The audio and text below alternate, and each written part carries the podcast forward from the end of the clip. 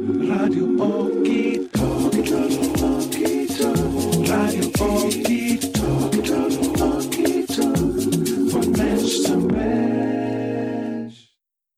Welcome to Team Rabbit Hole Edition 164. Refine That Mind with Jordan Bates, New Earth entrepreneur, globetrotter, creator, founder of Refine the Mind.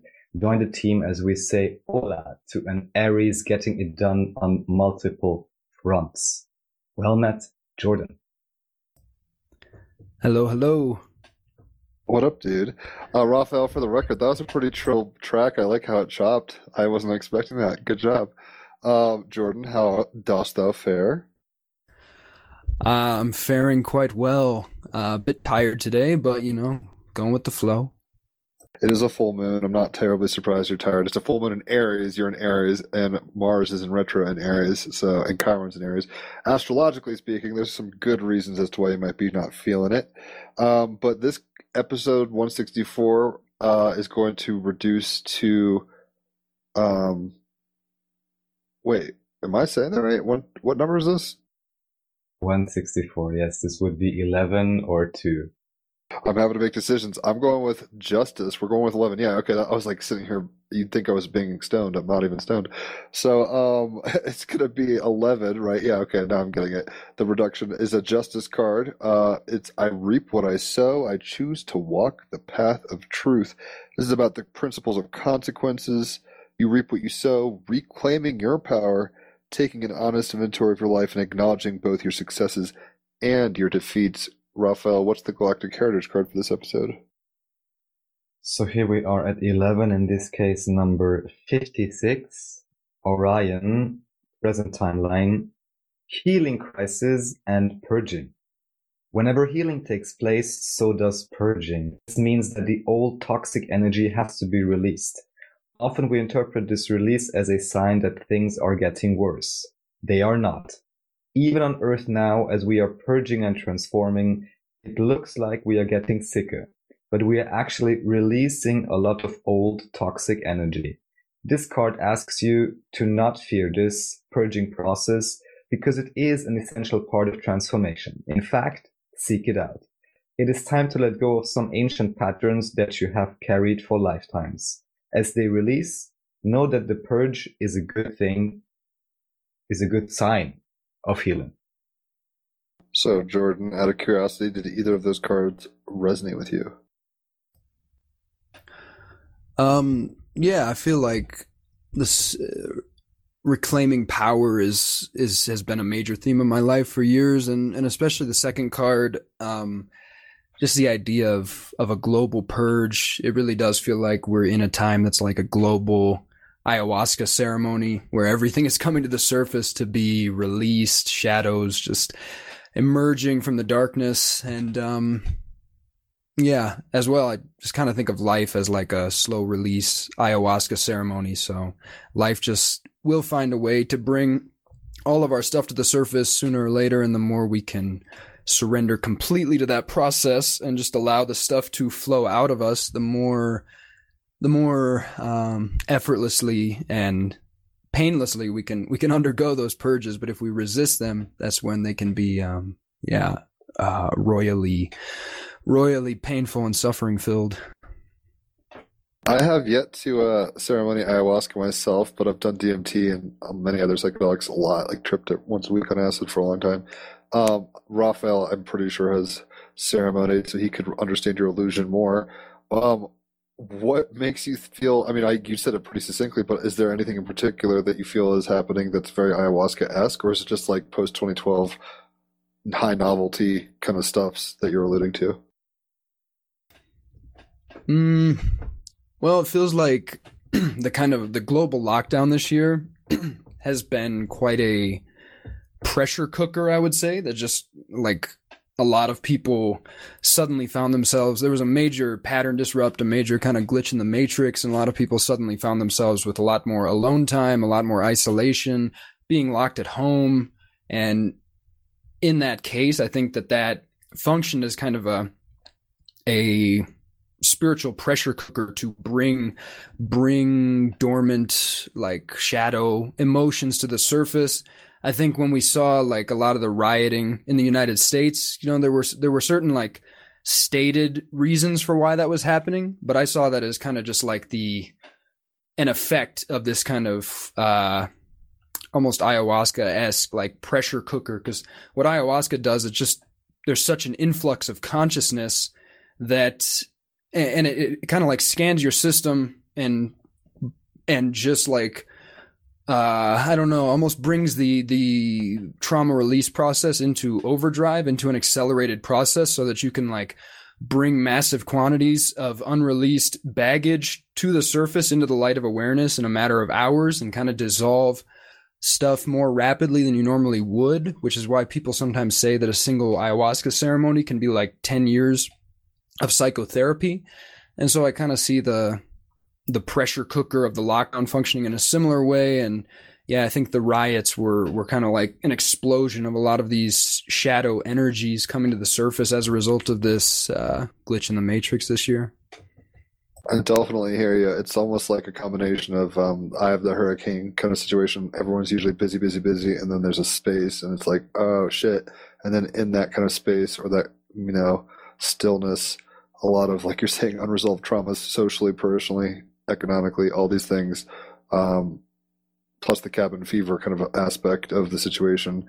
I don't think you know it's not too surprising these things are happening at a level, and it's uh, it's about time. And astrologically speaking, I don't know how into astrology you are, but uh, it's not terribly surprising, um, given the Pluto and Saturn conjunction in Capricorn earlier this year, right when this was all popping, was death and transformation and karma and institutions in the world stage, essentially. So um, that's kind of what we see. And so, Jordan, I have no clue how I turned on to you. Um, it's funny like that. Facebook is a, I'm imagining through Facebook at some level, um, a common friend, or you posted something cool and I added you, or something happened. I have no clue. Maybe a common group, like a McKenna group or a Alan Watts group, psychedelics group.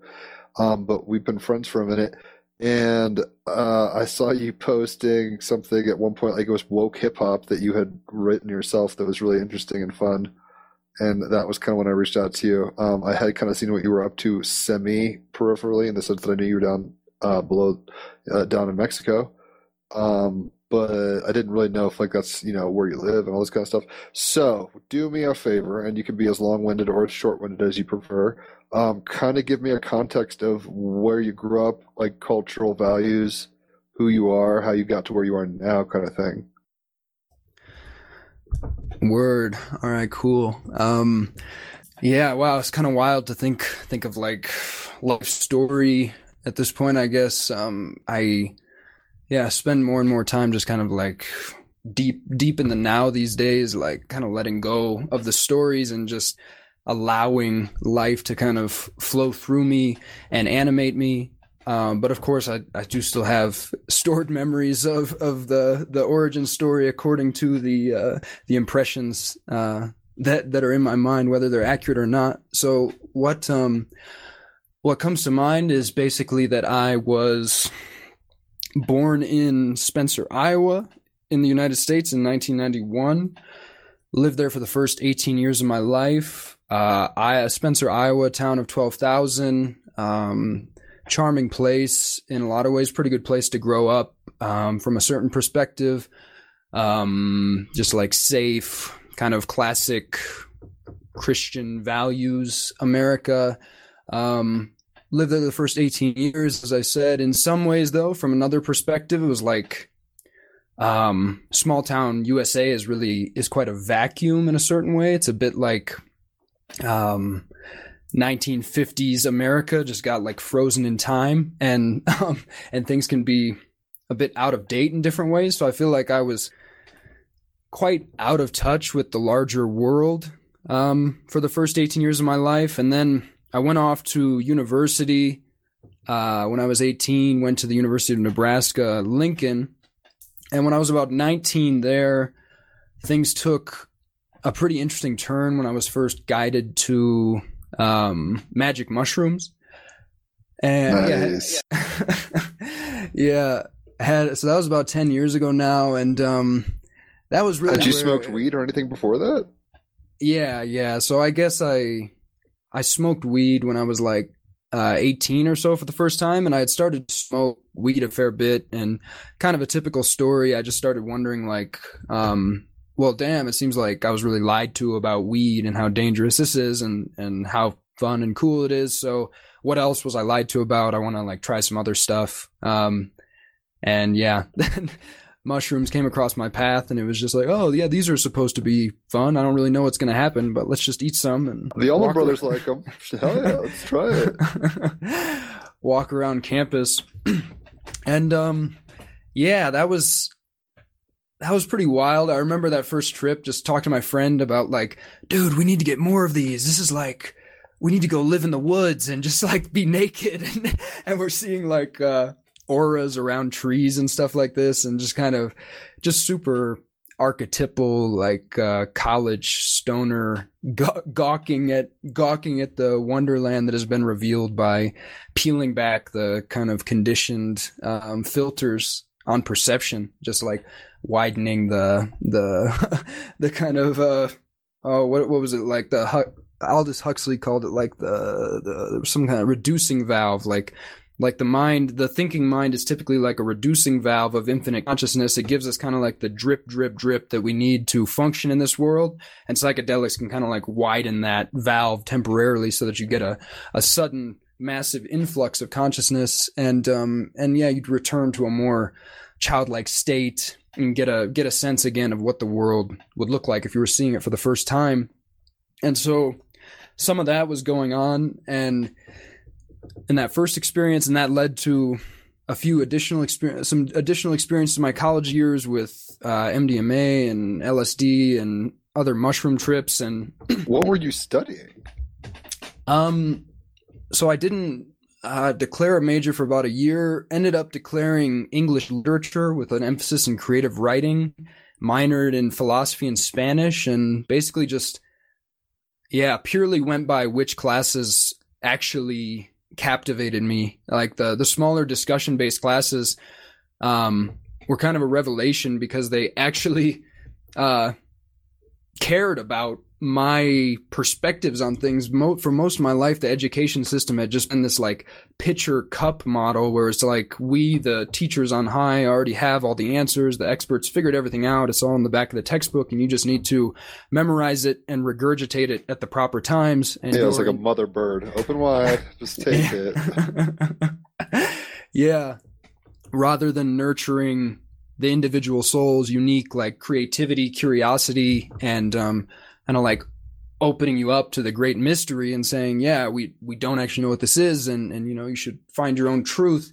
It's just more of a you know the education system. I feel is like about a century out of date. It was mostly created to churn out like factory workers, and it pretty much just functions as like a child prison indoctrination system in a lot of ways. So when I hit some of these classes that actually were we were reading a lot of the great uh, canonical literature of the West and, and being asked about our to formulate our own perspectives and ideas on it.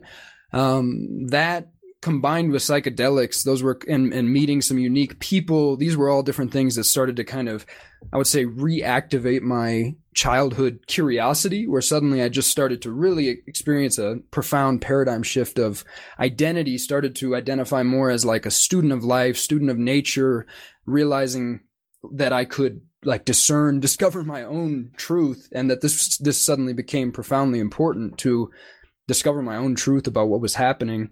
Um, and so that's kind of how I ended up in English lit and philosophy. And then on the side was having my psychedelic adventures to further um, study reality.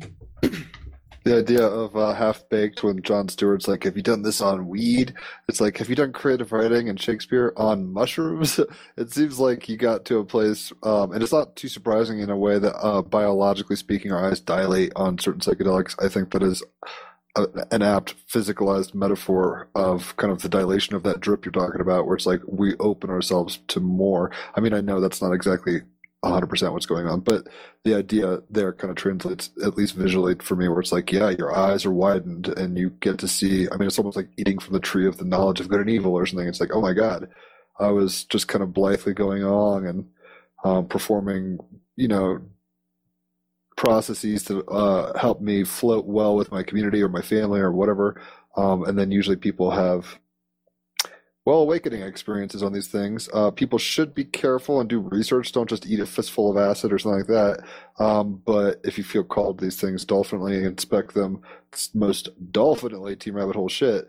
Um, but I didn't mean to interrupt you. Was there anything like you were studying uh, in terms of the creative writing? Like, um, you know, you were saying uh, tomes of the West or whatever slash philosophy. Was there anything that really stuck with you? Were you really into anything in particular? Um, for one, yeah, thanks for mentioning the responsible, wise use of psychedelics. That's a really good point to always bring up because psychedelics are just like not something to be messed with at all, is how I view them at this point. Not something to take lightly. They're like literally the most powerful psychotechnologies on earth for deeply reformatting like uh the you know the deep code of your perception and and just opening you up to entirely new realities that you could have never uh, imagined previously so it's really important to do your research and seek out like a wisely cultivated context um, you know at the very least kind of trip with with a person you really trust who's done it before and can kind of guide you or seek out some kind of psychedelic retreat something like that Always erowid.org, I think it is. You can look up the reports, dosages. Don't just be willy nilly. Um, but if the idea of you know taking the red pill, so to speak, or having a Doctor Strange kind of mind numbing situation uh, and expanding of consciousness appeals to you, uh, bark up that tree. Continue, sir. Yeah, so as far as writers that really impacted me in college, first and foremost, Friedrich Nietzsche comes to mind. Um, I was assigned to read a good portion of Thus Spoke Zarathustra, and um, yeah, Oh, Nietzsche really Nietzsche really hit me like a deep space asteroid just with his just thunderous prose kind of call to action to become what you are you know deliver a sacred no to all voices of tradition and all voices of all external sources that are attempting to dictate to you what you should be. Just basically deliver a sacred middle finger in the form of becoming a tenacious lion. He basically said we're all born as like camels, beasts of burden, and the the path of liberation of the soul is to become first like a, a lion and enter the loneliest desert where you deliver the sacred middle finger to everything that was ever taught to you, everything you ever told. You kind of put everything under the microscope and and and reevaluate all values, and only then can you enter the third stage, which is to become like a child where you actually deliver the sacred yes to life and you become like a self-propelled wheel just kind of animated by life in a most pure and organic way just dancing to the rhythm rhythm of your own spirit. Um, his extremely poetic and beautiful um, articulations of that idea really just like uh, struck a chord with something super deep within me. Um, so he, he i think of him as one of my almost like my first great liberating teacher who I discovered in a certain way. Although there were others like uh, Jack Kerouac, Allen Ginsberg, um, William Blake, William Wordsworth, Thoreau. Um, let's see, yeah, I was reading Freud and and Marx and Foucault and you know a lot of these guys I wouldn't resonate with as much at this point, but just on sheer like um, tenacity of ideas and willingness to question everything, I started to really admire people like this, like like really uh, intrepid souls who would just leave no stone unturned in their quest for truth and would question everything that came before them. So that was yeah, that was really activating for me. That's what's up. If I may, uh, I have two questions regarding uh, Nietzsche and Zarathustra. I'll just ask them both uh, in combination. Number one would be how you enjoyed reading it, as I can only assume you read it in English. I did not read much at all of Nietzsche, but I read Thus Spoke Zarathustra or, or um, Als, Also sprach Zarathustra, I think is the correct translation. And at least in German, I was really astounded, not just because the content is amazing, which is part of my second question, but also because of the way it is worded. And in German, it's truly masterful and it's written in a, in a way that it makes total sense, but it also uh, keeps you engaged, both in terms of content and also in terms of style and how much, at least with a modern, let's say German speaking mind, you actually have to process to really properly understand what he's actually saying there. So that I found highly interesting. And, uh, so I'd like to know, uh, let's say your view on the artistic quality of it in English or stylistic quality. And the second aspect would be you kind of already spoiled it in a sense in terms of what he's actually talking about. But this is another of these kind of like contentious philosophers. And then people say, Oh, he's talking about the Übermensch. So, you know, the, how do you even say it? Uh, Uber. I mean, Uber is even almost the Superman. Word. The super, exactly, his Superman. Yeah. Here you go. If we use that word, it already sounds much different. But the, what I grokked from it, especially because I read like the first part, then I laid it down for you for year for a few years, had some interesting experiences, picked it up again, and I was like, oh, nice. All that this guy is talking about is you yourself, you know, adopting Buddha nature or connecting to your higher self or ascending to fourth density. That's actually what he's talking about. Uh, what's your view on those two ideas? Yeah, great questions. Um, first of all, I read the Walter Kaufmann translation into English, um, which for me, yeah, I don't speak German, so I can't read the original German, but I consider Nietzsche, even in translation, to be absolutely one of the greatest writers I've ever come across. Literally just unbelievably, unbelievably beautiful and poetic prose that is just so profoundly penetrating, so I mean, he does so much with just single sentences. I think he he wrote that it was his ambition to say in 10 sentences what other writers would say in an entire book. And he also said something like give me a give me a pen, all I need is a pen and I will turn the world on its head or something like this. So he was he's just fucking epic writer. Um absolutely. And yeah, in terms of the content, I think Nietzsche is one of the most misunderstood and misinterpreted writers. I really think, depending on the paradigm of consciousness that a person is in when they read Nietzsche, they will derive very different interpretations of his meaning, which Indeed. is why which is why some people have yeah, taken him to mean, you know, just throwing away all sense of all sense of morality and then people just going and like committing murders or doing like nihilism. Um, yeah, yeah. It's funny because uh, not to I don't want you to answer this question, but like my impression because I haven't read his stuff um, is mostly coming from like the Doors movie with Val Kilmer and his like will to power, you know, and kind of uh, it's almost like it seems like um, kind of a a candle under the butt of people to kick them into their rage against the machine mode or something. They're like, "Yo, you've been lied to. Now go destroy the liars." That seems to be one of the reactions that can happen. But keep going with your thought. Yeah, I think that's you know he can be interpreted that way and has inspired many and angsty youth to kind of rage against the machine. But I think like a more mature, deeper reading of Nietzsche is the recognition that he he was a mystic and became a profoundly like like uh poetic life affirming soul over the course of his life he he wrote his later books like while while taking long like 8 hour walks through the forest and some of his key ideas would be like well one key idea would be amor fati the love of your fate. He became really really deeply um, focused on this idea of just embracing your fate completely like completely affirming this moment and thus affirming everything that came before it and thus kind of um, affirming all of reality all of existence and and it's yeah again there's so many possible interpretations but i feel i feel that he was what he was really pointing to was is, is something along the lines of spiritual awakening or spiritual liberation. There's a there's a book called nietzsche and zen that that compares nietzsche's uh liberating philosophy to to the to the approach of zen.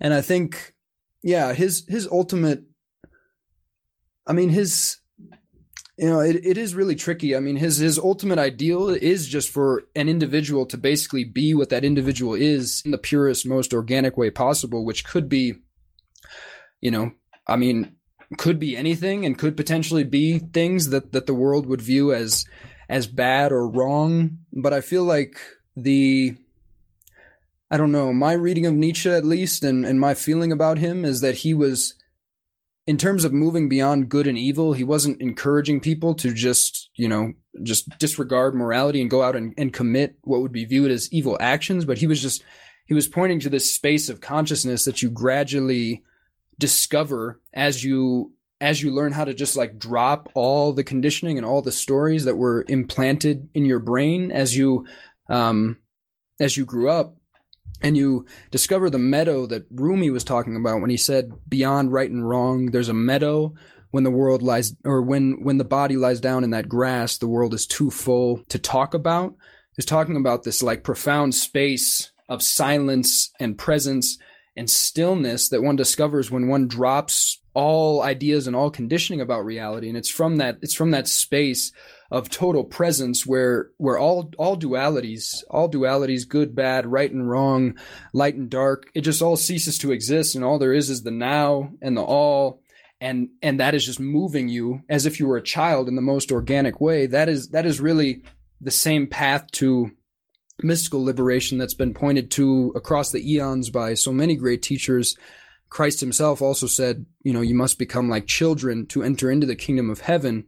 And um and the kingdom of heaven too, I think is is pointing at this space, this non-dual space of consciousness, which is just just goes beyond all projections of the mind, which realizes that the map is not the territory and that we actually in order to experience the fullest liberation as a human being we have to really set all of the maps on fire all of the all of the dualistic notions that divide the world up into a world of separate objects or a world of good and bad, right and wrong. The only way to redeem everything is to go is to go entirely beyond that to the play to the space of pure peace that is just all embracing and that realizes that this entire kind of game that we're playing is is basically an emanation from the one divine consciousness of all that is, and that we've all on the deepest level chosen to play this game, which entails these kind of cycles and this dance of forgetfulness and remembrance and these different polarities, and that it entails that because that's that's what it takes to create a truly fucking epic story. You need you need villains and you need quote unquote e- evil to have a fucking Shakespearean roller coaster ride of a fractal, labyrinthine, multidimensional reality like the one we're in. But it's like at the end of the play, everyone um, takes off their masks and has a beer and has a laugh and remembers that it was all a game. And I feel like Nietzsche was was starting to tap into those sort of mystical and non-dual realizations, and so it's um, but yeah, it's it's very very easy to misinterpret him from from lower paradigms of consciousness, or uh, maybe not lower, let's just say more forgetful uh, paradigms of consciousness. Well, that was well said. In a mouthful. Raphael, what do you think? And this was Team Roto. No. Um, that's what I keep repeating, you know, like, thank you, Jordan. Right, and it's you even said something I allude to a lot. I forget who said it, but the map isn't the territory. I don't know if burning the maps is ideal, uh, but they're like holding on to them loosely is how I kind of operate. Um, because references help, I guess, different variations of the spectrum of consciousness function. Um, if we were all just DMT tripping all the time, like we couldn't fucking eat or so, you know, like that kind of stuff. So there's levels, but it seems that, uh, like you were saying, whether it's yugas or and, the cycles within people's individual lives compared to the structure of society and the um, zeitgeist at large, uh, everything's as it should be, and it's an interesting trip. I, I kind of blurted randomly while you're talking tension. Like stories demand tension, right? Uh, if it's if there's no story, if there's no movement, dynamos or whatever, uh, toroidally kind of speaking, um, and not that things are good or bad, it just needs movement, um, and you know complexity and resolution, and then more complexity. Even in the Christian Bible, it's like you know Jesus comes back. There's a thousand years of peace, and Amen, Hallelujah, New Jerusalem, and then that generation starts listening to the the evil one again. It's like it's this recursive fractal. You know, the song, same as it ever was. The song remains the same kind of thing. Um, in the sense that like even I don't know if uh, something I used to do. I t- said um, in the green room. I don't know if I said it earlier. I used to trip like once a week on acid, which is a lot of fun, but also taxing uh, mentally. But um, something I used to do was watch uh, Mandelbrot tours, like um, fractal zooms, basically. And what you find really quickly with those things is like there's stasis, but then there's like little moments of uh, shift in a corner and then that suddenly rips through the whole thing and then now the color is totally different and, you, and there's a new normal um, so it's very similar to the dynamics of the DAO, so to speak. I think where it's like it's all good, but then there's. It, I mean, what are your ontological presuppositions in terms of like good and evil? Like you were talking about, it's beyond good and evil. I think in a monastic kind of like, or monadic rather, um, kind of pull out like full zoom out, like uh, Jodorowsky's Holy Mountain, like camera zoom. It's like yes, it's all one, cool. Um, but at the same time, I would, I guess, have. I, I don't want to speak for. What are your thoughts on like personal responsibility and things like that? Uh, I lost you for about five seconds at the end there. What was the last Oh. bit? Um, I'm just curious. Okay, so something. I'm a double Gemini, so I tend to struggle with polarity quite a bit. Uh, struggles maybe not the right word, but I wrestle with duality, paradox, and stuff. So it's like, okay, so we're God in the flesh, or we're you know, I am energy, or consciousness, however one wants to coach this. Um, experiencing separateness and human frailty. Uh, as beautiful as it is, it's still tricky and weird.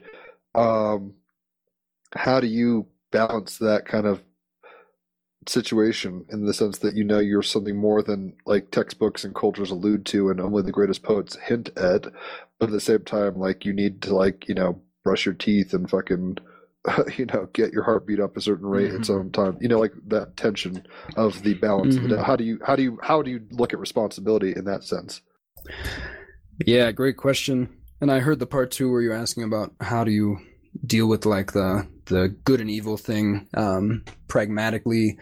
Um, yeah, what came up first when you were asking was that I hesitate to mention even this kind of beyond good and evil or trans trans moral thing in a in a public arena like this. Although I think it's important to begin pointing at these things um, at this point. At least it feels that way to me because that's what's coming out of my mouth, I guess. But um, I think it, it's it's very it's it's dangerous in a certain sense. In the relative human sense, it's it's very dangerous to expose people to ideas that morality is just another story of the human mind or does not uh, is is like a human projection onto reality at too early a stage of consciousness? Because then that can result in um you know a lot of from the relative human perspective destruct, destructive and, and violent and um atrocious actions even though uh on a deeper level it's all perfect.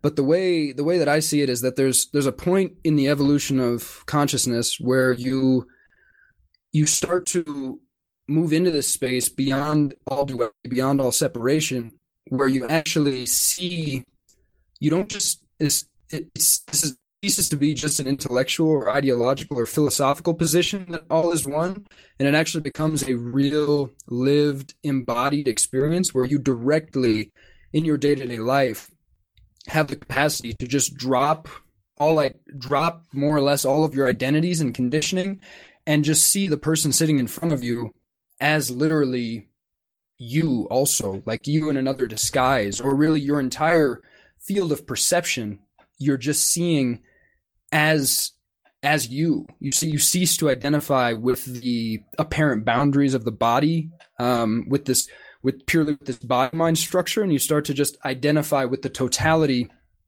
um, of what is experienced and you start to realize that all you ever see is is the now and that that is all that is for you.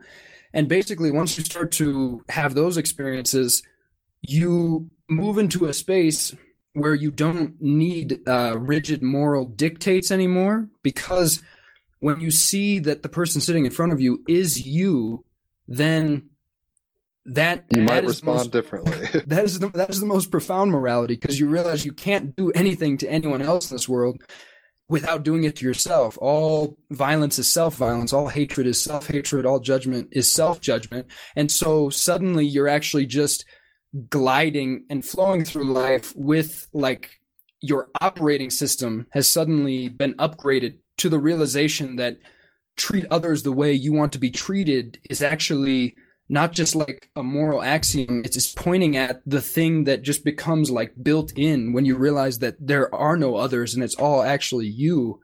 Um and so i find myself kind of in that like trans moral fluidity in my day-to-day life. And so i feel that that you just start like you just you just start having like an organic, unconditional love and compassion. I'm not saying that I have this in every moment. I can still totally be like hooked back into separation. Um, but but I'm kind of like integrating this operating system, and the more that you embody that like effortless seeing that the other is also you, then love is the only option. Love is just what flows organically through you. You're not even deciding to act based on love. It's just apparent that that is the reality to operate from. Um, so there's that with regard to that point, and I think um, as well this kind of like fluidity is a good word for what happens. The more that you notice that you are not you are not a body mind structure living a life. You are actually the totality living itself.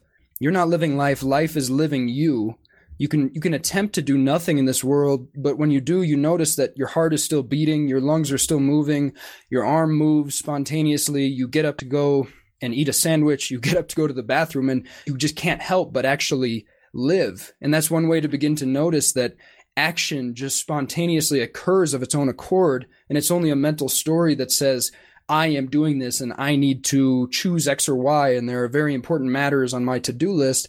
And the more that you kind of let go of all those ideas, what you find is that you just do things in the now spontaneously and effortlessly, especially when all the energy that is normally being sucked up by these these um, identities and stories that most people are identified with as that stuff starts to dissolve the life force energy the source energy of all that is is enabled to animate you in a more it, it's able to flow through you in an even more unimpeded way. And so you find yourself with more energy than ever before, you find yourself not bogged down in the mental stories and anxieties that bog down most people. And so actually your functioning becomes increasingly effortless and fluid.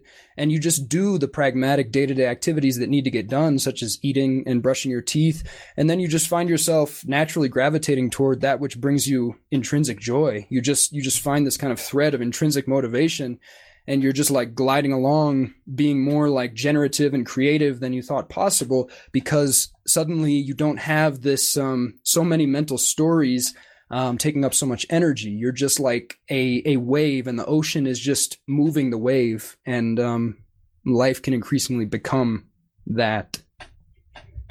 Beautifully stated. It reminds me a lot of uh, john lennon in um, tomorrow never knows where it's like turn off your mind relax float downstream it's like, yo, you got to turn off the monkey mind and just kind of be. And that kind of kicked into the Alan Watts do, be, do kind of thing, where it's like you are something that's doing actions, but then your being, your consciousness is witnessing these actions. So there's kind of a both and simultaneity.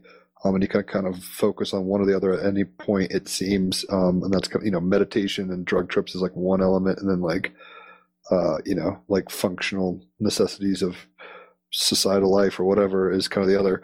Um, Raphael, he said a lot about. I think most of which you agree with. I don't. Th- I don't think you have any questions. It's funny hearing uh, you, Jordan, talking. It's very um like very Bashar kind of level stuff, but you haven't really um you know you've been citing more philosophy like Nietzsche as the inspiration for this. Uh, yeah, Raphael, that's the other thing I try to get at. Just like you also mentioned Thoreau, and there have been a few years when I was like really reading a lot, and then eventually I mean, reading remains relevant and being informed on so many different things, but then it kind of shifts when you realize you have access to a different modality of realization and gnosis. However, just like you mentioned with Thoreau, for example, I read Walden. However, what he is is simply a transcendental philosophist, and that's a philosopher. And that's also kind of what I keep repeating on here is that the perennial philosophy the true gnosis and you just got to find the proper esoteric, properly understood what that means, sect within any religion. And lo and behold, they all speak of the very same thing. And then you look at, you know, psychologists and doing regressions, doing in between life trance states. And lo and behold, they all come back with this, this very similar ideas in terms of patterns. So may it just be that that simply is the way it is. Well, I appreciate that people are speaking about it eloquently enough to beat it into my head. It seems like I know these things when I'm on psychedelics, and then especially as a double Gemini, I start overthinking things. Um, and I've just built in a lot of mm, static on the wire or chatter, so to speak, maybe that's my trip and I've got to overcome that or whatever. But um, yeah, uh, it seems like everyone's kind of uh, got their own trip going simultaneously. It's like a group solipsism hologram thing. So it's like what we do to each other matters. Like you're saying, ultimately, there's this kind of do unto others fundament because that is really what's you know. It's not like like you would have under. It's like you're affecting yourself. So like act like you know um, that it's you or whatever, right, Raphael? So maybe um, we can take a quick music break, and then when we come back, I kind of want to, um, if you want to, uh, we got to high school or you know college. I mean, um, if you wanted to keep telling us how you got to getting into Mexico, what you've been doing with your businesses, um, maybe how you got into hip hop, all that kind of stuff. Whatever comes up is clever. Um, this song is actually a Stereolab song. I don't know if you know them. They're French kind of philosophy driven uh, 90s and 2000s band. And this made me th- i don't know why it made me think of you because i don't know you know you but like i thought you might dig it so hopefully you do enjoy. We re-emerge for team rabbit hole edition 164 refine that mind with jordan bates. Well have we gotten to college yet jim? Uh, yeah i don't have to get a fucking epic i'm always just curious how monkeys got where they is um, but it's funny because hearing that song, there was a few lines. It was like, uh, you know, he's gonna have to learn all this stuff because they're very existential French Marxist kind of thing. They're like, we're we're in the system. It you know devalues people. We're just getting chomped up. It's really weird because the music's really pretty usually. Um, Stereolab's music that is coming off of Margerine Eclipse. I think that's the track there too.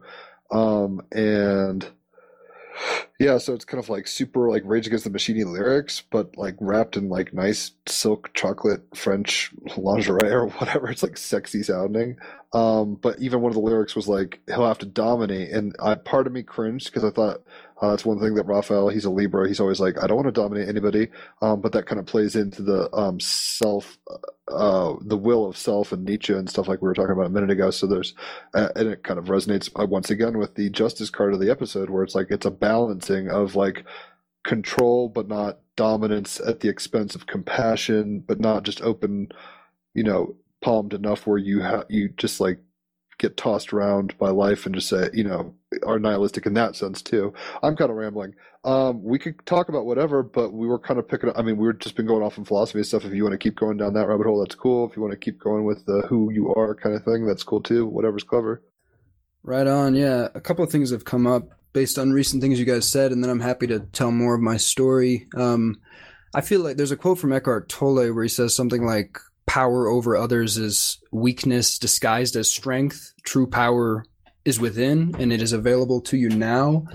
Um, that just came up in reference to the, the dominance thing. I think a lot of people think Nietzsche was talking about power over, um, which is how he, it's natural he'd be interpreted that way from like a lower um, developmental paradigm. But I think I think he was pointing at something more like what Tolle is talking about, which is the the power of the now, the power of actually um, total unconditional surrender to the now, such that you are purely and organically animated by the totality of life to be what you are, be as you are in the most pure way. I think, I think that is where true, the truest power lies because it's the power that then frees you from all external circumstances. If you can really surrender completely to that and discover your true nature in the now, which is not dependent on any circumstances. It's like a, a, field of pure presence and pure awareness that is simply imperturbably peaceful and silent and unmoving despite whatever the external appearances are. That is true power uh, that, that goes almost beyond the human condition, which could be seen as, as one thing that Ubermensch may point at. I'm not actually sure how far Nietzsche got along the path. Like, I, I think I remember Osho saying at one point that Nietzsche was the greatest philosopher and he kind of had these mystical insights, but they were still on a philosophical level. And he did, he wasn't sure if Nietzsche moved into the, like, the deep embodiment of the operating system. I can't really, I can't really say either way. And, um, that brings me to one other thing that came up while you, while Raphael was talking right prior to the break, which was that, um, the books and authors I've mentioned so far were the ones who activated something in me about 10 years ago during my college years. And there have been more authors more recently as Raphael said, the purpose of reading kind of shifts over time. You're not like you're not trying to accumulate intellectual knowledge. It's it's almost more like you're reading to you're reading people who help you get more and more access to your own innate wisdom and power, like so you can just connect directly to your, the that that pure space of awareness and silence from which our our deepest wisdom flows, and then authors that can help you like integrate the transformations that you're actually going through on an embodied level. So in more recent times, that would be like Jed McKenna, is probably the, the most like atomic author I've ever read. Jed McKenna wrote the Spiritual Enlightenment trilogy. The first book is called Spiritual Enlightenment, The Damnedest Thing. I never mention that book without saying it's truly not for the faint of heart. Only read that book if you really want to like light yourself on fire and like burn away everything that is not truly you. And then apart from that, there's like um, Eckhart Tolle, Byron Katie, um, David Hawkins, um, let's see who else. Lao Tzu's been a perennial favorite for many years. Um, Krishnamurti found valuable. Um, Richard Sylvester, more of these like non-dual communicators, I guess. Adyashanti, also love Adyashanti. Um, so that's kind of where my my like reading, at least nowadays, I seem to find myself reading either about like non-duality, non-dual awakening, or about entrepreneurship. I'm like obsessed with the, the intersection of these things. And I also recently, though, I reread the entire Harry Potter series because I love Oh, that yeah. series so much. Um, Yeah, I've read that for the first time a few years ago. I had go- I'm in 35 now, um, and I had you know gone stoned or drunk or whatever to uh, probably a few midnight movie releases over the years, and just seen like kids geeking out and being like, "This is Ratchet, holy shit!" Like I'm stoned as fuck. Like this is an interesting movie. Yeah, like it's not like you know, kind of carnival esque mode there. Um, but having read it, I'm actually going to read it. Um, I read books with my uh, fiance who's in England, and I'm going to read that. She's all about Harry Potter. I'm like, oh, I'll read that shit again. That's totally worth it. Uh, and it's funny because Krishnamurti came up in one of the most recent podcasts. I haven't scoped him much, but I've heard his name dropped a lot. We were talking more about how the uh, had hijacked him when he like broke out of his Stockholm syndrome situation or whatever was going on. Like I'm not aware of it really, but it sounds like he's pretty lit. Um, and I'm definitely going to scope that first book you mentioned, and a lot of those authors I haven't ever even heard of. So I'm glad you're kind of dropping. It's like woke reading Rainbow. I'm like, oh shit, okay, got to check this shit out. Um, Raphael, you got any thoughts? Well, of course, we can include uh, many more authors within this, but yeah, it just points back again to what I said. You know, those who know what's up, they just know what's up. And uh, I also like Jordan how you explained this idea of why there is an even higher morality beyond morality, especially within the positive polarization. Just like you said, because you realize everything is you. And well, I, at least for myself, would be pretty silly to hurt myself more than I still deem absolutely necessary for whatever uh, strange reason. However, what I'd like to do is um, go to the intersection or the point where the rubber meets the road. As you mentioned, entrepreneurship, obviously, and it will very much depend on each and every one of us how this looks like. We are right within yet another so-called great reset. That is, I would say, obvious by now. And the whole question, of course, will be how shall we re-emerge from that? And also how shall we social life, but also value exchange, meaning, you know, economy or the provision of services and so on, then, and especially also how should the communication look between companies? So just as an example, just recently did an interview with a group of uh, Swiss companies, about 70 of them. And what they did actually, which I found quite profound, especially for, you know, Swiss companies that as you would assume generally, you know, would have more than enough money and so on to go a different path. But what they do is they actually combine their research and development uh, departments or efforts. So they are consciously and actively working towards creating, you know, services and products that actually are, uh, as they call it, um, grand, uh, grandchildren proof. So just in the sense of, you know, thinking properly, uh, including the idea of how much material you use, how do you dispose of it, is it really useful, all of these things. And uh, also they agreed within the interview that for them now, there is a much higher motive obviously, than just profit maximization. And it is actually, you know, the provision of a, how should I say, safe, healthy and abundant environment for themselves and their children. And that, of course, completely changes the game from just a numbers and figures uh, idea, especially if you have such bad and fraudulent accounting as we have today. So any thoughts on that? Mm, yeah. Amazing, amazing thoughts. Um, it one one quote that came to mind as you were talking was um, from Buckminster Fuller, who said, "You never change things by fighting the existing reality. To change things, build a new paradigm that makes the old paradigm obsolete."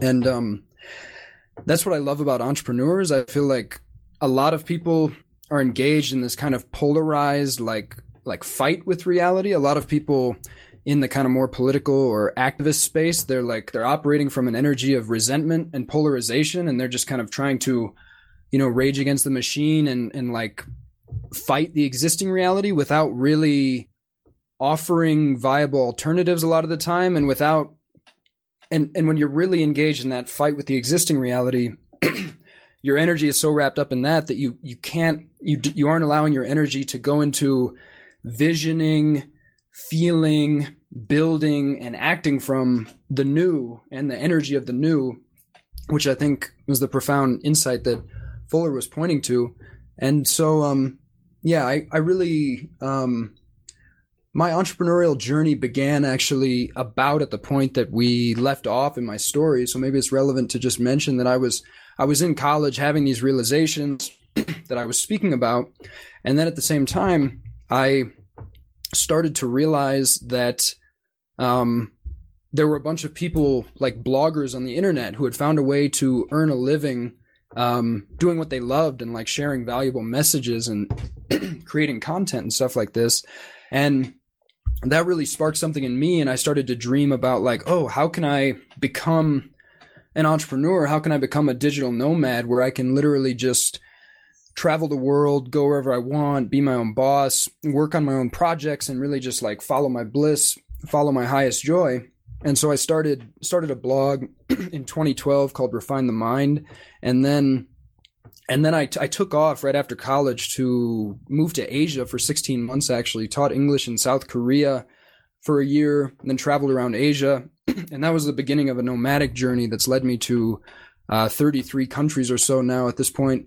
And that entire time I kept blogging, kept like kind of building an audience online. And then by 2015, I had begun blogging for highexistence.com and I would soon after become a co-owner of highexistence.com and that that is what enabled me to quit my last day job in 2015 and just kind of go all in on high existence and just like thinking yeah let's let's find a way to make this work I want to I want to live this dream and I did that for about uh, four and a half years creating like creating a lot of articles podcasts videos courses retreats, psychedelic retreats on multiple continents through high existence. And then more recently stepped back into an advisory role at high existence and kind of broke off to focus entirely on doing my own thing, focusing on creating my own, like just focusing on my rap music, focusing on my own different creative modalities, still writing a lot, creating courses. And then more recently, I created a mastermind for shamanic entrepreneurs called Ouroboros shamanic entrepreneurship. Ouroboros is this kind of new container that's been coming through, and it's really, yeah, focused on focused on the intersection of of mysticism, non duality, awakening, and entrepreneurship. Um, so everything we talked about earlier, and then the entrepreneurial piece, and it's really emerged emerged in a major way out of the tectonic shifts that are happening right now that you're speaking to. I do think we're in this time of a, a deep, deep reset, a monumental kind of transition. Everything's being shaken up. And there was really, when I saw the way that the world reacted to the coronavirus situation, actually, when I saw the level of just reactivity, panic, fear, when I saw the level of fear mongering uh, systematically in the media, and, and when I saw the way that the great mass of people were just seemingly quite easily convinced to just kind of fall in line and start sacrificing um, like untold numbers of, of freedoms just to like fall in line with this um, this kind of systematic scare propaganda campaign that really activated something in me and i was just like okay we really need to build we need to start building the new earth. We need to take this from the level of uh like because i feel the new earth begins internally. It is it is the realization of it is it is the, the kind of popping of your paradigm of consciousness and expanding into a greater paradigm of consciousness where you realize that heaven is actually already here for those who have eyes to see it. The kingdom of heaven is accessible now and it's in that space beyond right and wrong that Rumi pointed to. But then at a certain point as as more and more people have these mystical spiritual insights and realizations and we reach like a critical mass actually at a certain point the rubber does have to meet the road and we have to start uh, naturally the external civilization like wants wants and needs and must shift to mirror the paradigm collective consciousness that we're in the external civilization can really be nothing except a faithful mirror of the internal paradigm of consciousness so as the internal paradigm starts to shift many people will start to feel a call to put boots on the ground and actually ground these lofty mystical insights into real world creations and actually create from that place. And it sounds like, you know, the, the example of the Swiss companies you're speaking to would be an example of people starting to create something from a paradigm that goes beyond um, the kind of orange meme and spiral dynamics, which is just based on profit maximization and starts to move into some of the higher developmental paradigms potentially. Just but thank I'm, you, because spiral dynamics by Ken Wilber and assume someone else you may add uh, is always the example I bring up. Even in those conversations, I think it lays out so nicely, even though by now I may even have issues with their timeline and so on. But just as a general, as you said yourself, the map is not uh, the terrain um, I think it's really, really useful and really helps a lot to differentiate and see that it's all about getting to what they call second tier. So it's even past the green, past the fear of not including someone, because if all is one and one is all, nothing and no one can really be excluded and really get to this. I believe they then call it integral or a holistic view. And this is where I see not just psychologically and in terms of, you know, communication science or whatever great benefits, but in terms of spirituality and synchronicity, like this is literally a, a system or a level that whatever was before cannot even begin to quote unquote compete with, even though of course we are beyond the competition at this point. I think you catch my drift. Mm, yeah, totally. Um, spiral dynamics is a beautiful framework. It's yeah, it is just a framework. So of course it can't contain the territory, as you say, which is always great to remember. But as far as frameworks go, I think it's one of the most useful that I've come across to look at like the evolution of culture, the evolution of civilization, and how that ties in with the evolution of consciousness. I think it was actually innovated by I can't remember the guy's name right now, the the original innovator of spiral dynamics, but then Ken Wilber kind of piggybacked on that and like further developed the model and kind of extended it off in new directions and tied it in more with with consciousness and stuff. But um but yeah, really um I feel that one really crucial piece of all this I feel right now is that the a lot of the wisest people on the planet, or at least the people who have who have tasted like the wisdom that lies beyond all intellectualization and all kind of games of the mind, the wisdom that just emerges out of the stillness and silence of pure consciousness, the wisdom that the plant medicines can give us access to, or that we can find in deep meditation or through various other modalities.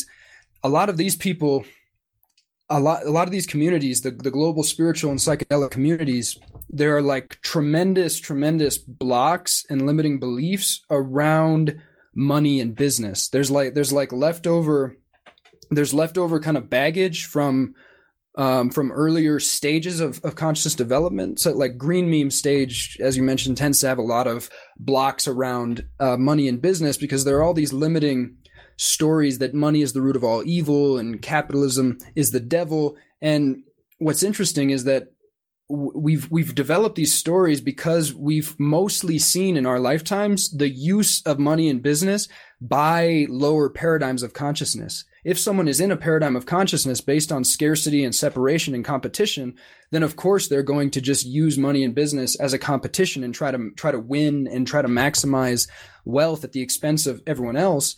But from a higher paradigm of consciousness that recognizes that we are all one, money and business on the deepest level are actually neutral tools and they can then be repurposed in an integrous conscious way to for actually uh, omni win-win purposes. Like really integrous integrous businesses can actually create huge kind of win-win situations. And so i think that we really need to like when i look at the world and i look who's really like building the new paradigm everywhere i look it's entrepreneurs and so i feel we really need to ignite kind of a wildfire in the global spiritual and psychedelic community that allows for a totally new paradigm and reframe of wealth and money and business. We need to deeply realize that we're not going to be able to buy land and build like permacultural and regenerative agriculture projects and like new earth testing grounds and like flow sanctuaries and ayahuasca centers and all this stuff that we want to build if we don't have capital. Because at the moment money, capital, whether we like it or not, is still an absolutely integral technology for how our civilization functions. And we may be moving towards something that is beyond money and beyond business as we know it presently, which I'm sure that we are. But for the moment, we need to really understand that to get beyond what is currently there, you you you need to leverage whatever is right in front of you, whatever the most powerful tools are in front of you, you can leverage the existing civilizational infrastructure to kind of point toward, move toward, begin to build what comes next. And so that's like, that's become quite a, a profound, um, almost obsession of mine at this point is like, how do we fuse? How do we marry the mystical and the pragmatic? How do we marry spiritual awakening and entrepreneurship to actually build second tier, as you say, organizations that are that are just fundamentally rooted in a different paradigm of consciousness and point toward a more you know the more beautiful world that our hearts know is possible as charles eisenstein puts it. It's not surprising this is the justice card. It's both and right? Simultaneity. You gotta be in the world but not of it slash um, you know dream big but like you know chop wood and carry water like that kind of stuff. Um, it's funny because I've saw I don't know where I saw. I think I don't even know where I saw it, but there was some special on Slab City out in uh, Southern California, I think, or maybe out in Nevada. I forget exactly where it is. Um, but it's basically the last place in America with no laws. And on the one hand, it's a bunch of people who, whose spirit is there, and this kind of comes up in the movie Easy Rider as well with uh, cannabis growing culture thing. Um, the spirit is there at Slab City uh, with people who want to be free and do stuff, but then you like see like the janky kind of like, well, I use solar panels to like heat the water and I charge three bucks. Like it could be done so much more efficiently, probably, and even dare I say more polished. Um, it's kind of like you know, in Hook, like the Lost Boys do good enough, but like, what if they had like a little more long term thinking, I guess, or you know, utilize the resources. I'm kind of curious, Raphael, what you think because what, you guys are speaking the same language. I haven't checked out Spiral Dynamics. Clearly, I need to. Um, but how because especially as an astrologer um, myself, like I've see I see people who are like, and nothing against them, but they're like trying to maintain certain realities, uh, and therefore charging quite a bit. And I think this thing should be free, but like you're saying, um, we're living in a paradigm where money is necessary or, or, whatever at this point. So I try to charge as little as possible for the value I exchange. Um, and it seems there's incrementalism or whatever.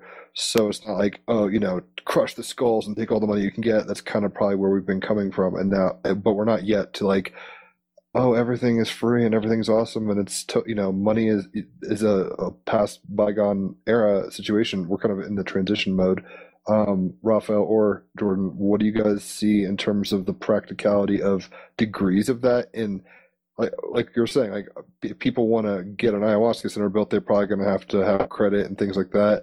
Um, how much of us should be li- like kind of living in? And it's not either or. I'm trying to get. I mean, it's not a false dichotomy. I'm trying to set up.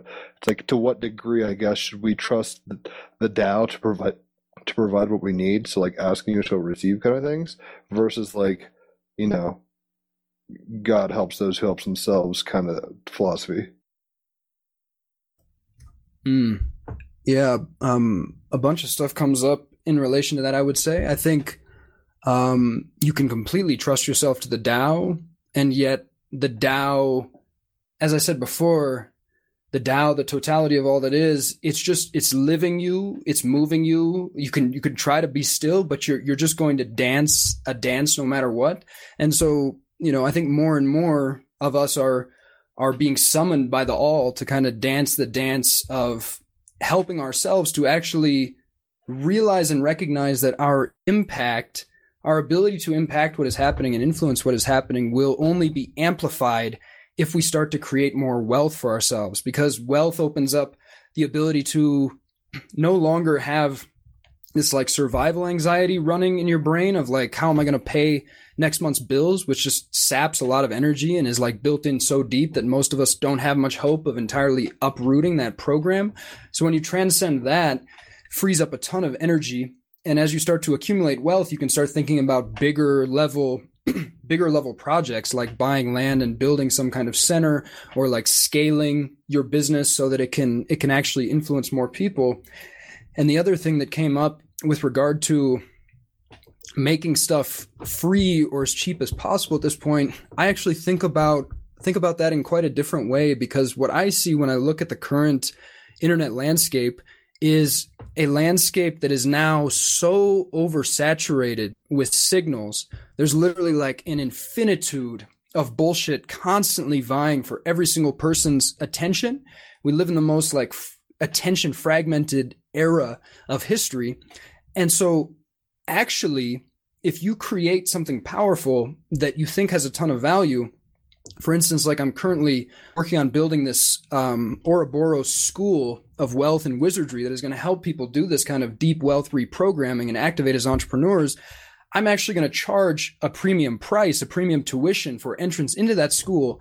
And the reason I'm going to do that is that making a significant investment in something like that is actually powerful enough to cut through the noise and bullshit and get someone to actually focus on that thing. And not only focus on absorbing the information, but actually focus on implementing it and focus on undergoing an identity level transformation to actually activate those latent archetypes of the entrepreneur and the creator, the manifestor, the innovator, and actually step into that power. So the investment is actually a key piece of what activates the transformation and activates the focusing mechanism in the human organism so that they will actually use the fucking attentional katana to slice away the bullshit and focus on the thing that they just invested a thousand or two thousand or five thousand dollars to to undertake. So that's, that's My uh, grandpa used yeah. to said, when you have skin in the game, you're going to take it a little differently. That's kind of what you're getting at. I mean, if you go to Walmart, grab bins or whatever, it's like you might value that very differently than like if you've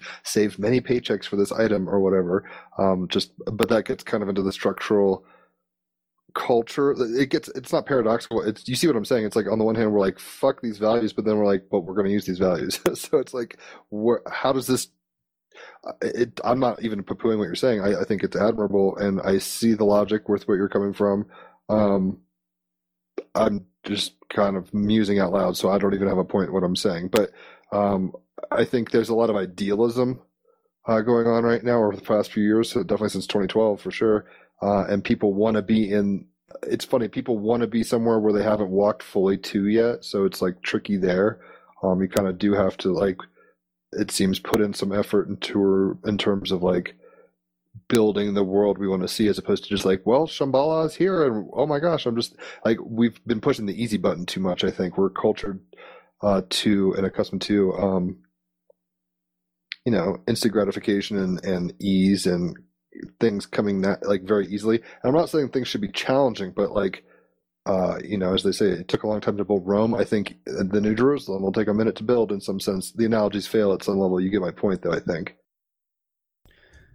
Yeah, I think uh, one thing that comes up is that, yeah, the skin in the game thing is actually really real and vital. At least it has been in my experience, because to me, money is really just like life force energy. It's a way that we've, it's a way we've discovered how to like quantify life force energy and turn it into a medium of exchange.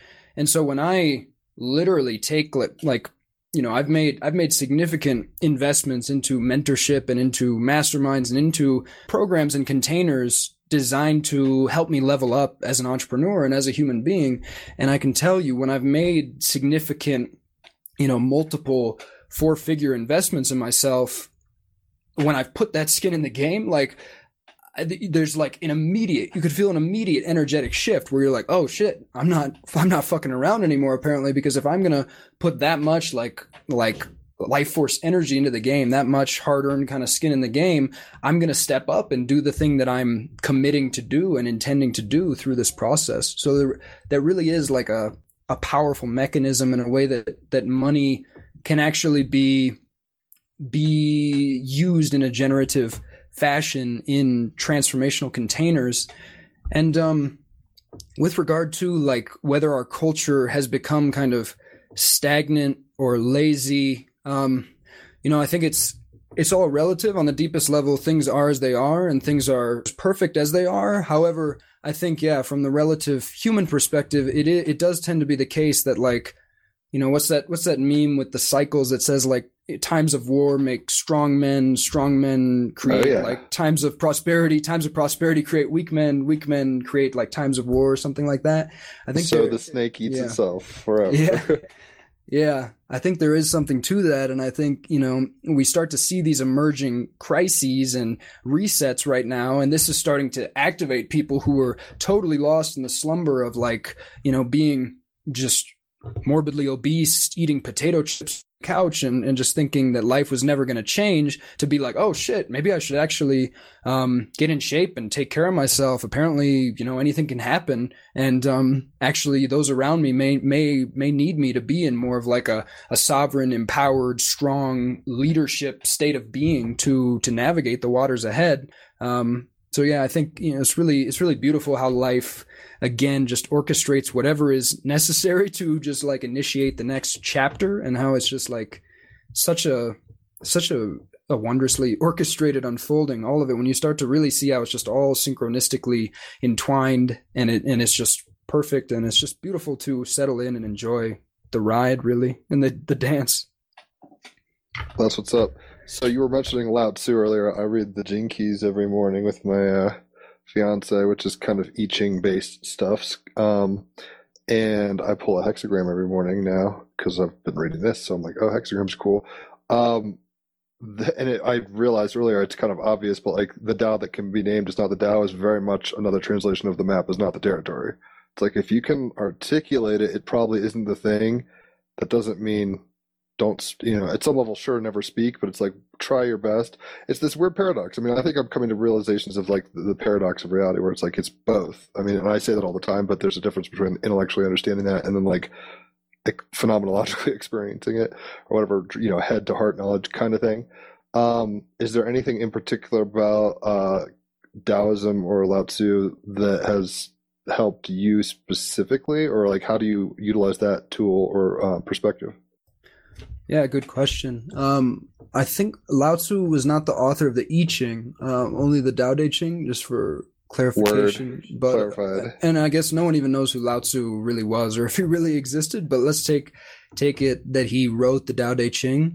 Um, yeah, I love that first sentence of the Tao Te Ching. The way that can be told is not the eternal way, or the Tao that can be told is not the eternal Tao. I've written it before as um, the territory that can be mapped is not the eternal territory. So basically saying the same thing as what you're saying. And one thing that reminds me of is earlier in the conversation when you talked about like not burning the maps, but like holding them loosely. I think that was a good pointer to like what I meant by burning the maps is like learning how to access that space that is beyond all the maps, learning how to actually, through intense presence and consciousness, dissolve as much of the conditioning and ideological um, and belief structures as possible so that you return to the kind of blank slate, like unconditioned state, which is like our natural state and, and, and is the state of, of the awakened mind, the beginner's mind.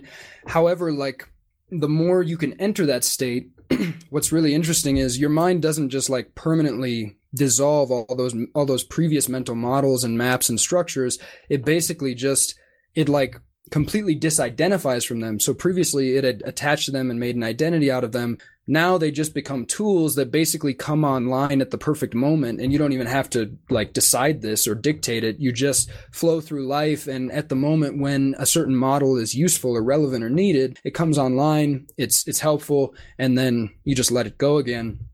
Um as far as Taoism goes, like I feel like even even making like a an ism out of Lao Tzu's poetic articulations of the Tao. Like I, it kind of feels like any ism at this point ends up turning into like an organized religion that misses the point and just becomes like another another doctrine thumping like bible thumping um facsimile of the original like mystical insights which is what raphael was pointing out earlier with the um, the mention of the perennial philosophy which is beautiful to mention because yeah literally like all the great mystics of every tradition have have always been saying the same thing. And it's really funny and crazy when you start to to notice that. But yeah to me lao tzu basically just in one of the most poetic and succinct books of all time just expressed eh, it, wrote down one of the most beautiful articulations of truth that has ever been encoded one of the most beautiful like fingers pointing at the unsayable moon that humanity has generated. And it's really beautifully eh, it really activated something in me when i first read it maybe back in 2013 or something just this sense of like oh, there's a way to flow with life where you act but you don't force anything. Like Wu Wei is the is the concept in in the Tao Te Ching that points at effortless action, non-action, non-forcing, where you're basically just just completely surrendered to life and life is living you and you're just you're just flowing and it's effortless and and just pointing at like the ultimate secret to life being to drop all resistance, like really just resist nothing, accept this moment unconditionally as it is, and that is liberation. And um, yeah, it was just one of the early articulations that kind of seeded that for me, and I just continue returning to it over the years. Um, and um, yeah, I think it's just a it's just a beautiful pointer. Dope. Yeah, you're obviously fucking Team Rabbit Hole. I knew as soon as I saw some of the stuff you're doing, I was like, I gotta get this guy on here because uh, it's nice to find the others. You know what I mean? Like at some level, uh, I think everyone's kind of in their own place on the trip. Um, Raphael has very much been a Morpheus, more or less for me, on a lot of. Uh, I mean, I would. I stumbled upon him because I posted some DMT trip report where I was like, my first time I was talking to Egyptian deities and having Kundalini activations and stuff. I'm just like, what the fuck is this, guys? Like, was this Jungian? Like, what is going on? And he responded to me, and I was tripping on acid when he did, and I thought he was like a spy. I was like all paranoid. But um, over the years, that was probably 2015.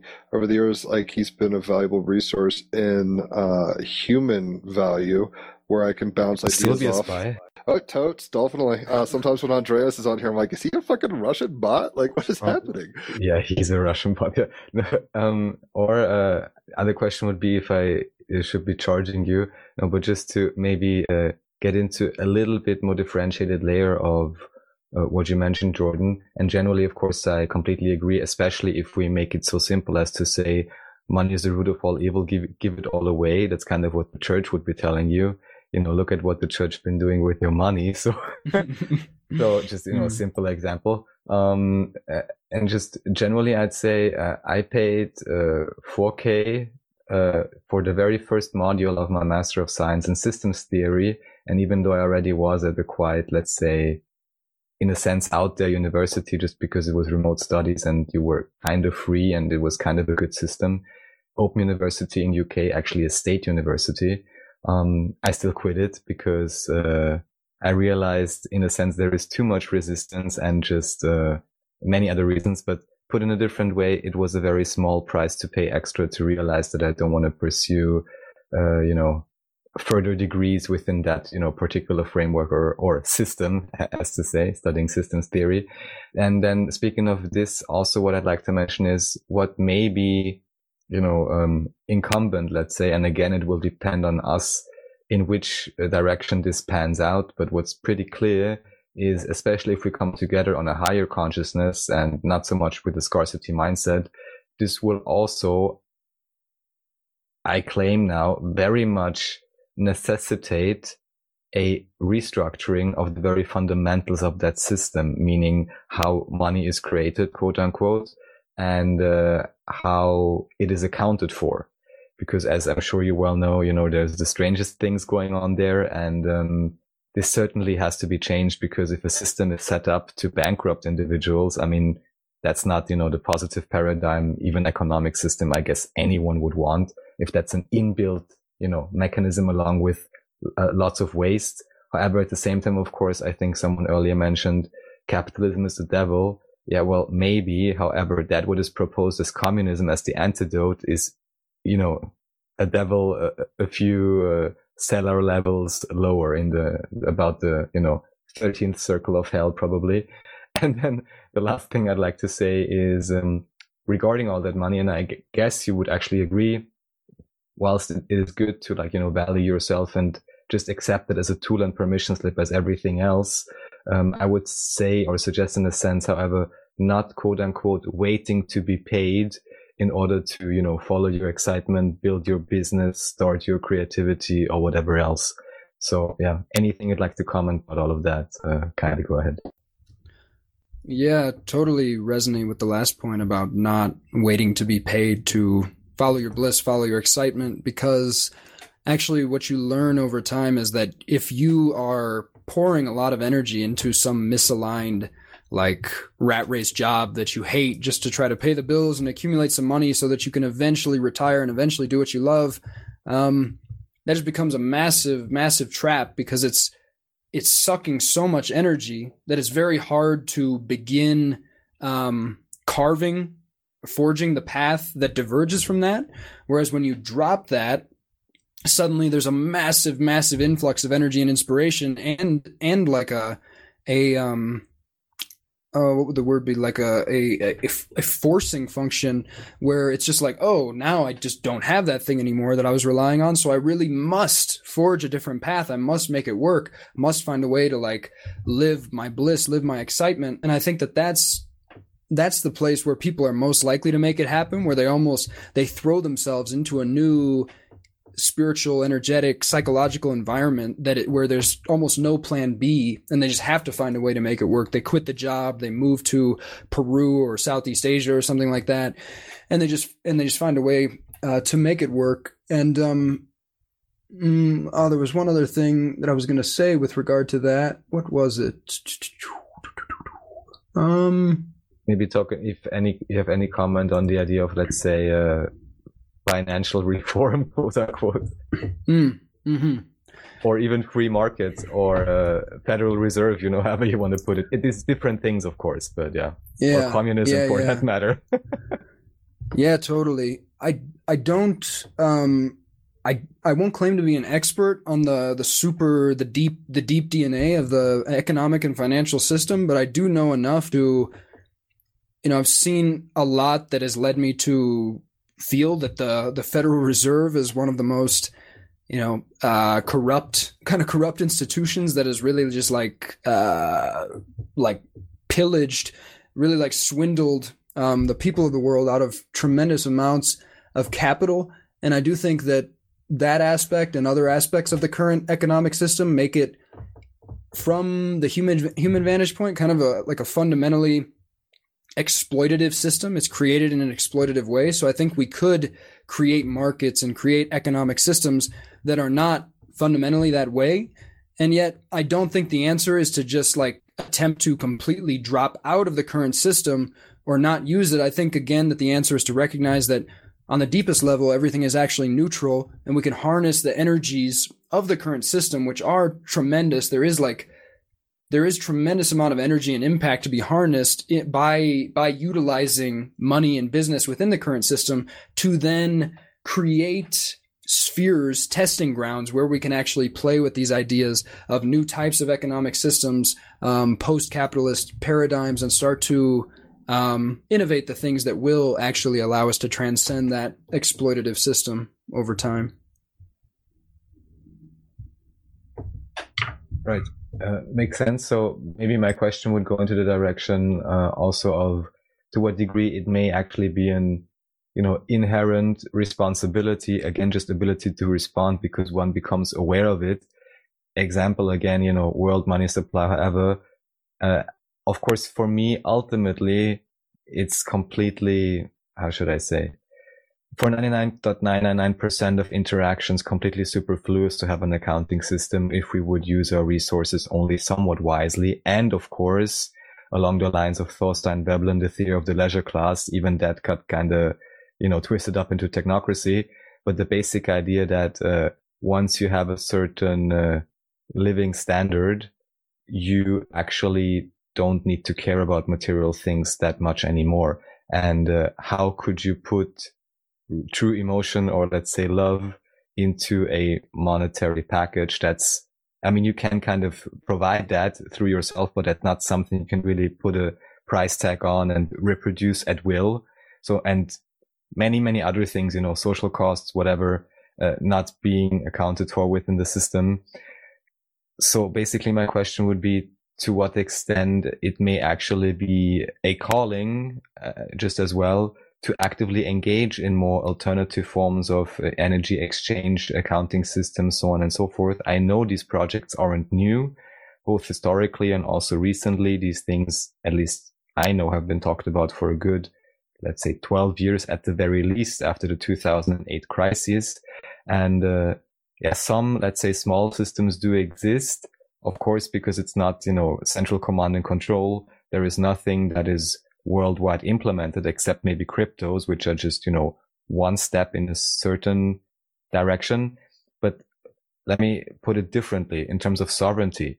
Wouldn't there also be an aspect as to kind of make sure if I want to make business in the best possible way that I also have simply put again more responsibility about my own, you know, account, about the transmission within the system, about the security, about the trust fundamentally, which is again, you know, credit, credere, belief, right? Trust within each other. Because right now with this type of banking system, it's all completely outsourced to a third party that has by now repeatedly and well, well proven effed everyone over multiple times. Just thinking about the LIBOR scandal, I guess in Europe or whatever. And there's too many of those. So what do you think about uh, that particular angle in terms of taking back really responsibility also for that system and not just outsourcing it to a third party that obviously cannot really be trusted? Mm. Yeah, that's a great question. Um, I it makes me think of a friend of mine who's really deep in the crypto world and is basically a proponent of taking all your fiat and transferring it to crypto and just says like if we just take our money out of that system, we we deplete the life force energy of that system, and then everything everything has to transform. And um, I yeah, I'm I'm invested in crypto. I have some of my some of my assets in crypto. Um, I don't I don't claim to be an expert in this area. If I knew more, maybe I would be more invested and maybe I would be translating my assets into more of these other systems that, that you're pointing at that I'm not not really really aware of. I guess um you know it's it's it's tricky. It's just there's such a maybe just uh, mentioning briefly because it's not even about being an expert in crypto and that's just you know a certain step. There's things like let's say time banking. There's things like uh, local currencies that apparently don't completely get squashed anymore as they did before. And just and even just you know even if you would use you know continue using probably even digital us dollars or something even there of course i would say there can be seen in the responsibility in terms of even here where you put it whether you allow it to be you know siphoned off which at least the last years is mostly what had happened and that's also giving it the bad rap aside from fundamentally being i would say and I think this is a true statement, kind of an account- accounting fraud, the whole operation. um, so, uh, yeah, again, just the, the general idea of, um, in a holistic view, also to the best of everyone's abilities, making sure that I'm using systems that within themselves also are acting towards or representing, let's say, the reality that I wish to experience. I think you see what I'm saying.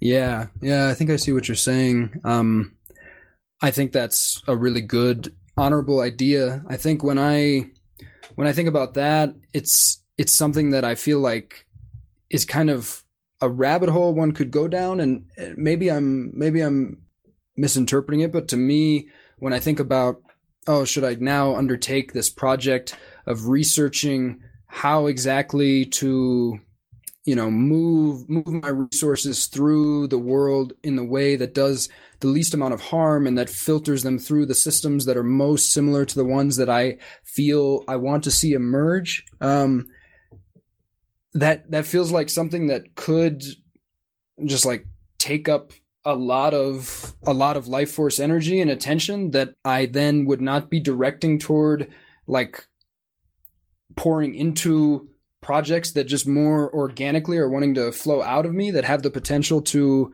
reach people and transform people with healing and liberating signals and help and assist in raising the frequency of the planet. So I think that it's not necessarily I don't I think each individual has to do what is indicated for them in the context of their reality tunnel. And I don't think any of us can do otherwise anyway. We all just consistently, constantly do exactly what is indicated in the context of our present paradigm and reality tunnel. So I can say that for myself at this point, I haven't found myself going too far down that rabbit hole because I'm, I'm compelled in, in the direction of, of focusing most of my energy on my relationships, my creative projects, and then just my my personal process of of internally transforming and liberating myself, which really just I guess kind of happens of its own accord, but which I think is maybe the most fundamental thing is the internal level of of the liberation of consciousness. Because I think again the external reality cannot transform until the internal reality transforms. The, the external reality just faithfully mirrors and reports on the, in in a delayed fashion the um, the shifts that have occurred in the internal reality.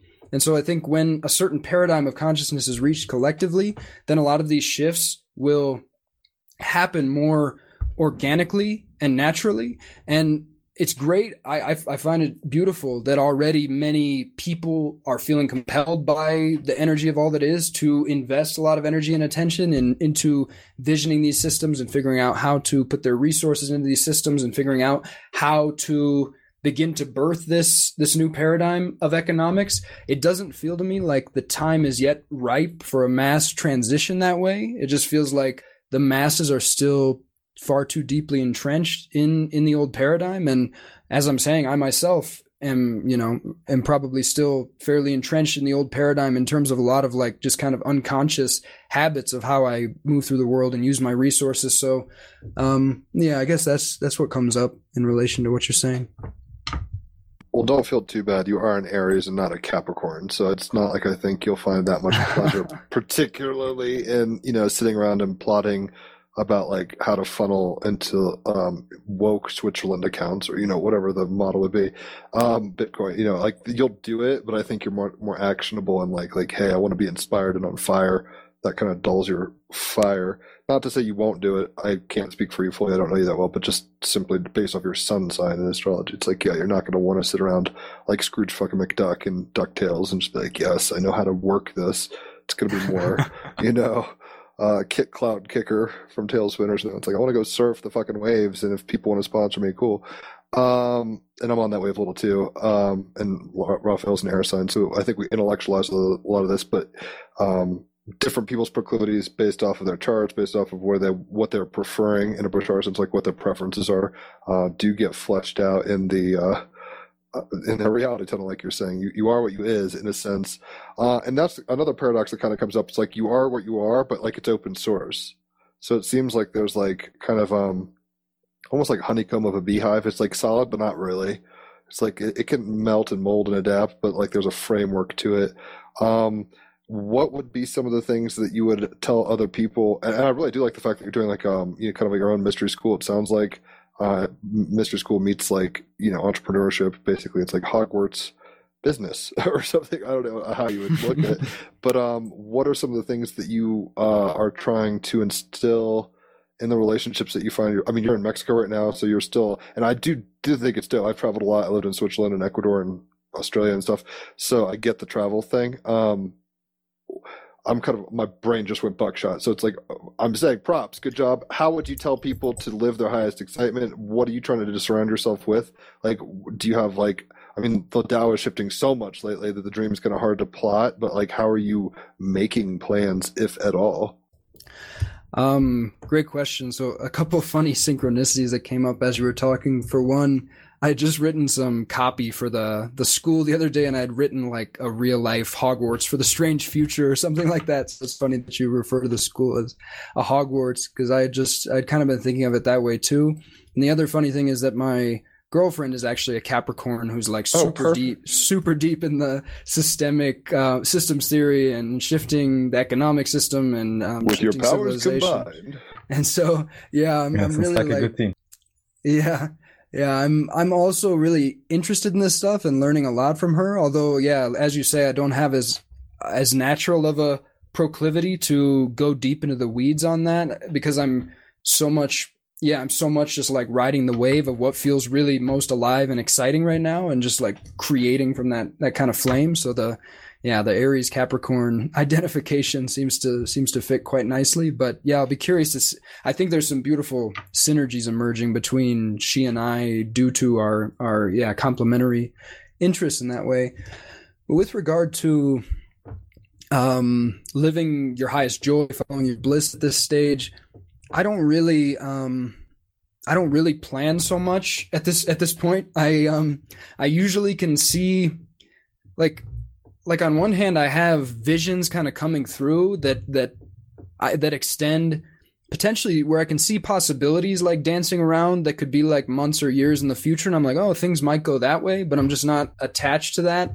I mostly focus on like okay what are the next like couple weeks and I just trust that like the next the next steps will always be revealed because I've just more and more realized that if I'm focusing so much on trying to plan the future, which is impossible, then I'm just like draining a lot of energy that could be focused on simply most fully taking the next aligned or indicated action in the now, which is all that we can ever do. We're all we're we're we're all like frozen in the now. We never visit the past or future. We're actually just always here now, and all there ever is is the next action right in front of us.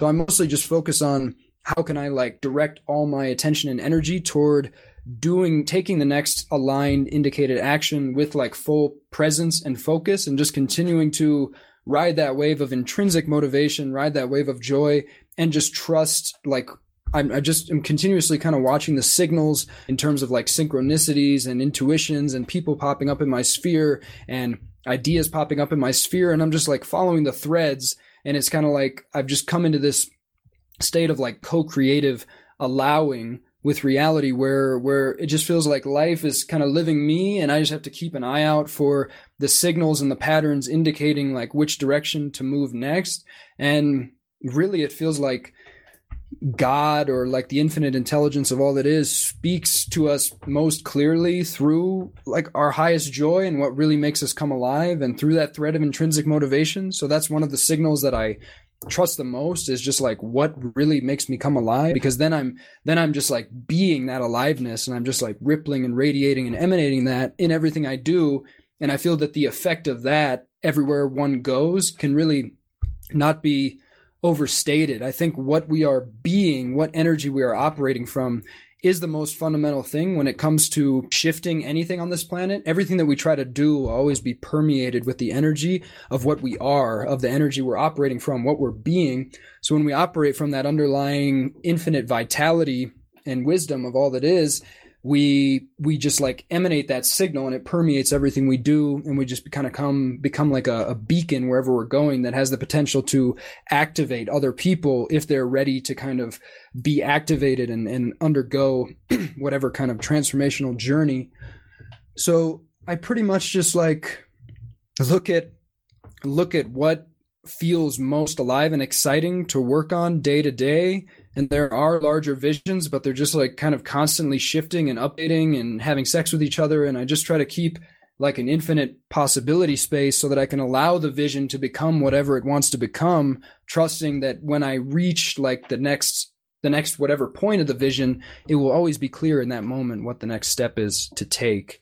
And I think that you can just always do that. I think you can always like launch yourself into that as a human being. But the main thing is the hardest part is really getting out of your own way which means like sufficiently dissolving and seeing through the many many layers of mass programming that we've been basically like inundated and hypnotized with since birth that attempt to direct us into being everything but what we most truly and purely are in our heart of hearts. Um, so that's really the game is like dissolving all the conditioning. And when you get rid of all that through meditation or psychedelics or whatever other deep spiritual practice you want to undertake suddenly you find yourself just effortlessly living your highest joy because that's all that that's all that's left. You realize that that actually is the underlying reality of all times at all times is just like joy love flow and that that is all that's ever happening but the stories of the mind and the conditioning of the mind make it seem otherwise so really once you get way far down you find yourself being able to just be in that state no matter what you're doing because again it's just free of external conditions and your highest joy just becomes whatever this moment contains no matter what and i'm not saying that i'm that i'm there but um, I feel like that's where that's where this all eventually leads. So follow your bliss, follow your highest joy is just a, a really useful pointer again that basically points at one of the most powerful ways that that God or our our our truest self, all that is, speaks to us and points to the direction that will lead to the peeling back of all the layers and the, the rediscovery of what we truly are. That is what's up. I feel like you're kind of like Bodhi from uh, Point Break. it's like you ride the big waves. um, so you're doing good. And I'm a double Gemini, like I've said, so I'm kind of a student of life. I think conversation, I mean, we said psychedelics, meditation, all this stuff. Good conversations, like what we've been talking about, uh, can very much stimulate the imagination and the joy receptors and allow more dreaming to occur in a sense. Um, reminds me of the M83 album title, Hurry Up, we're, I think we're dreaming or something like that. Hurry Up, let's dream or something like that. Uh, and it's one thing like I, I don't know i'm guilty if, if anything of just kicking around ideas and like as opposed to like jumping into the schools of thought if that makes sense. It's like oh yeah that's a cool art theory and then like not like doing a whole set of productions based off of this method or whatever. So it's like i'm starting to hear it more loud and clear. I need to shift my attention uh, into some of the domains you've been referencing both uh, in terms of you know books but also just um, deprogramming. I mean, I'm starting to freak out, not freak out in a bad way, but it's like, holy shit, there's a lot of wires under this head. Uh, some of which, it's all good and there's lessons here, but it's like, I got to start playing like, um, you, you're an American, you probably know, I don't know if Raphael would know the, uh, operation game or whatever where you gotta like go in and mm-hmm. it's like the buzzer goes off it's like i'm i'm hitting some buzzers and i'm like oh shit okay i've, I've got to just kind of like breathe be enjoy and at the bottom line uh love and that's the weird thing about love. It seems there's many shades of it. It's not just like love is like rainbows and you know acid trips. Um, it can be you know shattering your heart in a mo like you know all the spectrum of reality of life. But we've signed up for this. We've embarked, and we're here now to do this thing. So I am really glad that we've stumbled upon you. Uh, got you on the podcast. I'd love to have you back on. Um, you're a cool guy, so I, th- I could even imagine collaborating at some level. Um, we'll keep I'll keep you posted on that. I just had some popped ideas. I was like, oh, this might be interesting. This might be interesting. But um, yeah, dude, you're like definitely on the front edge. I mean, if you were doing all that shit back in 2012, 2013, uh, to the Southeast Asia stuff, I think you were probably one of the more uh, you know, airy shit pioneering on that front. So good job. Um, are there any kind of thoughts you want to leave people with? Hmm. Uh, well, just want to say thank you to you guys. Love the vibe here. Love the vibe of the conversation and what you guys are doing. Really enjoyed chilling with you guys. And um, if I was going to leave people with something, I would really just say you are absolutely whole, beautiful, complete, enough, perfect, just as you are now. You can simply be as you are. You can completely trust life. Life does not make mistakes. There are no accidents. It will not lead you astray. You can completely trust. And um, the more that you are invited to let go of everything you were, you were ever taught that you were, everything you ever thought you were, the more that you can then discover what you truly are on a deeper level, which just leads to more and more beautiful vistas as the layers just peel back more and more you just discover that this winding path that we're all on is truly a sublime and, and gorgeous divine artwork, a profound, profound creation by an infinite imagination, which is what you truly are. That's definitely what's up. Um, yeah, justice card. You know, this is about um, getting your power back, or whatever it said. Uh, and I think the the ultimate power is just being right. Just witness well and try to you know find the others and walk each other home, Ram Dass style. Like it, it's a fun trip. I'm glad that uh, there's people doing more than just thinking about it. It seems like you're putting it into praxis. So props. Uh, yeah, that's all I got to say about it. Raphael. So it is. Thank you so much for joining.